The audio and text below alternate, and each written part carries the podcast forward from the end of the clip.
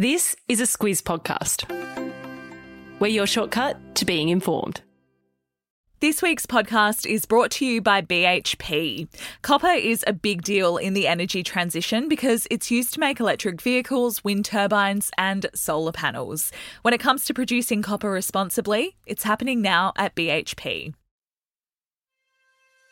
Good morning, I'm Larissa Moore. And I'm Claire Kimball. It's Friday, the 10th of June. In your Squiz today, Albanese hosts Ardern for talks, intense fighting in Ukraine, a new study reveals overtreatment of breast cancer, and long weekend cooking plans. This is your Squiz today. Prime Minister Anthony Albanese is hosting his first world leader with the arrival of New Zealand's Prime Minister Jacinda Ardern yesterday. They caught up for an informal dinner last night ahead of a big day of formal talks today.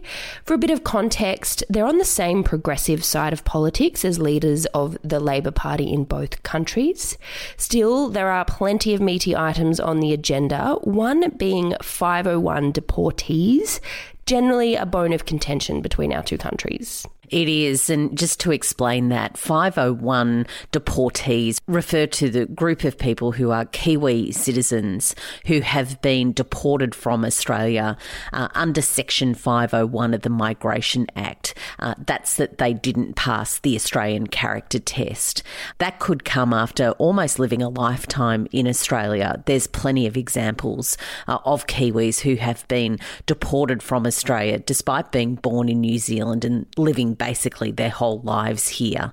Uh, as you say, it is a bone of contention. There is a criminal element to all of this. What Kiwi authorities say is that 501 deportees are behind escalating gang problems in New Zealand.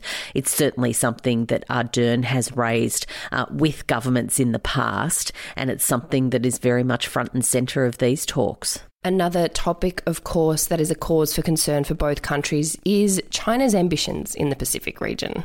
Yep, safe to say that that is a joint concern. Uh, mm-hmm. Ardern was in the United States last week and she had a meeting with US President Joe Biden.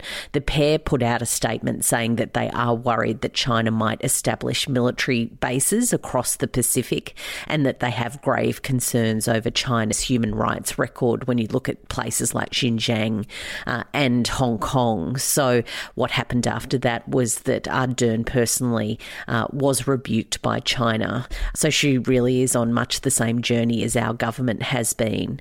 Also, another key thing is what to do in the Pacific. Both New Zealand and Australia recognise that they need to step up and do more with our Pacific Island neighbours. One thing pundits will be taking note of is how well the two leaders get along, what their rapport will be like.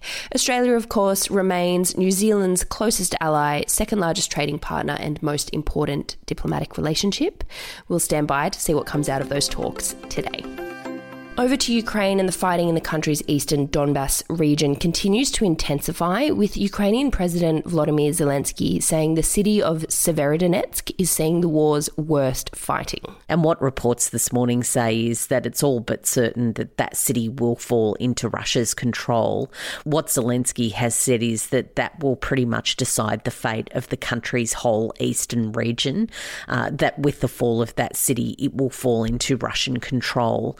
That, of course, moving forward is something for Ukraine to consider when it comes to the way it fights the war now uh, and what Russia might do as it pushes beyond that eastern region. So there's lots of questions that come with the fall of that key city. Also, making news from the war this morning two Britons and one Moroccan who had been fighting in Ukraine have been sentenced to death by a court that Russia has set up in that eastern Donbass region. UK politicians have accused Russia of undertaking a form of hostage taking. That court is not internationally recognised.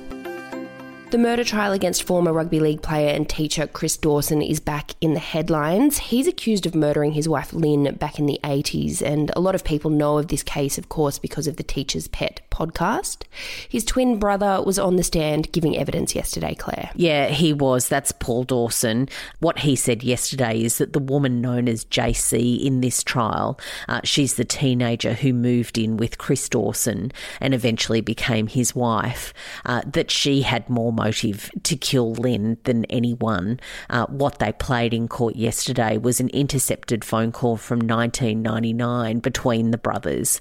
And in that call, Paul said to Chris that she was the one who probably had motive.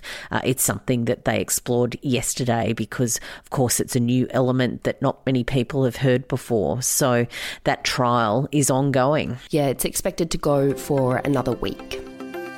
On to health news now. A new study has revealed that some breast cancer patients have received invasive and life changing treatments that may have been unnecessary. The study looks at how overdiagnosis and overtreatment of the disease has caused some patients psychological harm. Yeah, it's the first study of its kind, and it's one that has been really welcomed by the profession. Uh, what they say is that when it comes to big screening programs, it also means a big capture of disease. And when it comes to that, it might not be that all of those cases need the really invasive sort of treatments that can come from something like breast cancer. What they say is that for every 2,000 women who are screened, uh, about 11 women will be picked picked up, and one will have uh, severe disease that needs to have that really big lot of treatment. But there's 10 healthy women that wouldn't have been diagnosed without that screening and that probably don't need much treatment at all, that they can quite healthily live with the disease. So it's a debate that the experts have welcomed. Estimates of breast cancer overdiagnosis vary from 10% to 30%, depending on the study methods. A quick message now from our podcast partner, BHP. Across the next couple of weeks, we'll be talking to Squizzes about BHP and the work they're doing to provide the materials that we need to transition to a low emission economy for the energy transition. At the start of the podcast, you heard how copper is used to make electric vehicles, wind turbines, and solar panels. So, when it comes to producing it, reducing emissions is a priority. And that's why BHP is making solar, wind, and battery deals to help power their South Australian Olympic Dam copper mine. It's happening now at BHP. The company IKEA is pretty nifty at coming up with solutions for your house and home. In Norway, they want to help you name your baby. They've compiled a name bank, Claire, for those parents looking for a unique name. There's a baby boom in Norway, and that seems to have come off the back of COVID. Uh, I imagine it's quite cold and dark in Norway at the best of times, yeah. but when you're locked down, I guess baby making is one of those things that are on the agenda. So, uh, what IKEA has very helpfully done is draw up a list of about 800 names. It goes from everything from Malm through to Trotten. I'm not quite sure Trotten is probably going to hit the list of top 10 names. One thing that it did explain, though, is that there actually is a whole system when it comes to naming IKEA products, uh, and it's distinctive to their category. Um, so, for example, bathroom items are named according to Swedish lakes and bodies of water. Yeah, and bed covers are named after flowers and plants. Children's products are named after animals. That all came about as they moved away from product numbers because the founder of IKEA found that product numbers were difficult because of his dyslexia. We're heading into a long weekend in New South Wales. Claire, what's on the kitchen agenda for you? So I'm going away for a bit of the weekend, but I'm not going to let the weekend braise go amiss.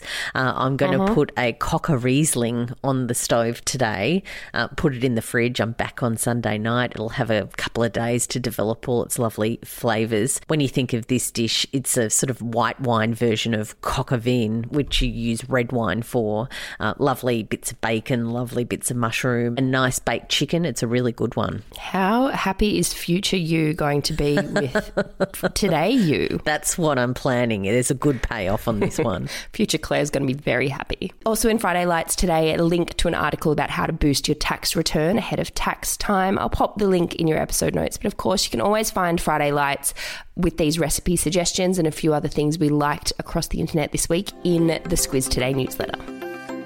Squiz the day or across the weekend. Claire, what are you keeping an eye on? There's lots of chat about movies from the 80s, of course, with the resurgence of Top Gun.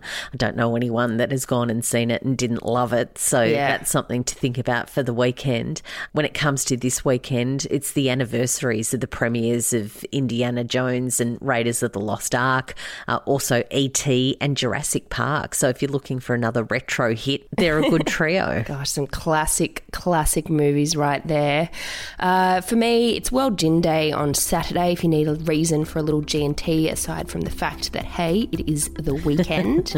but as you said, we will be taking the long weekend, so no Squiz Today podcast on Monday, but we will of course be back with you on Tuesday. Have a good one. We'll talk to you then.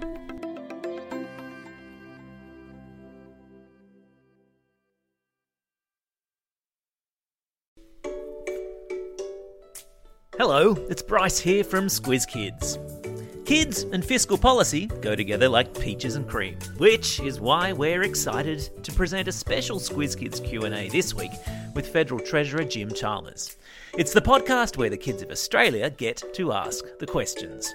Tune in to Squiz Kids today to find out how the notorious BIG has helped shape next week's budget, why the Treasurer considers himself more of a three pointer than a slam dunker, and why his toenails will be painted with glitter nail polish next Tuesday when he stands in Parliament to hand down the budget. Plus, there's a cheeky question in there about his leadership ambition. All part of our mission to engage kids in the wider news agenda. Check it out in the Squiz Kids podcast feed or via squizkids.com.au.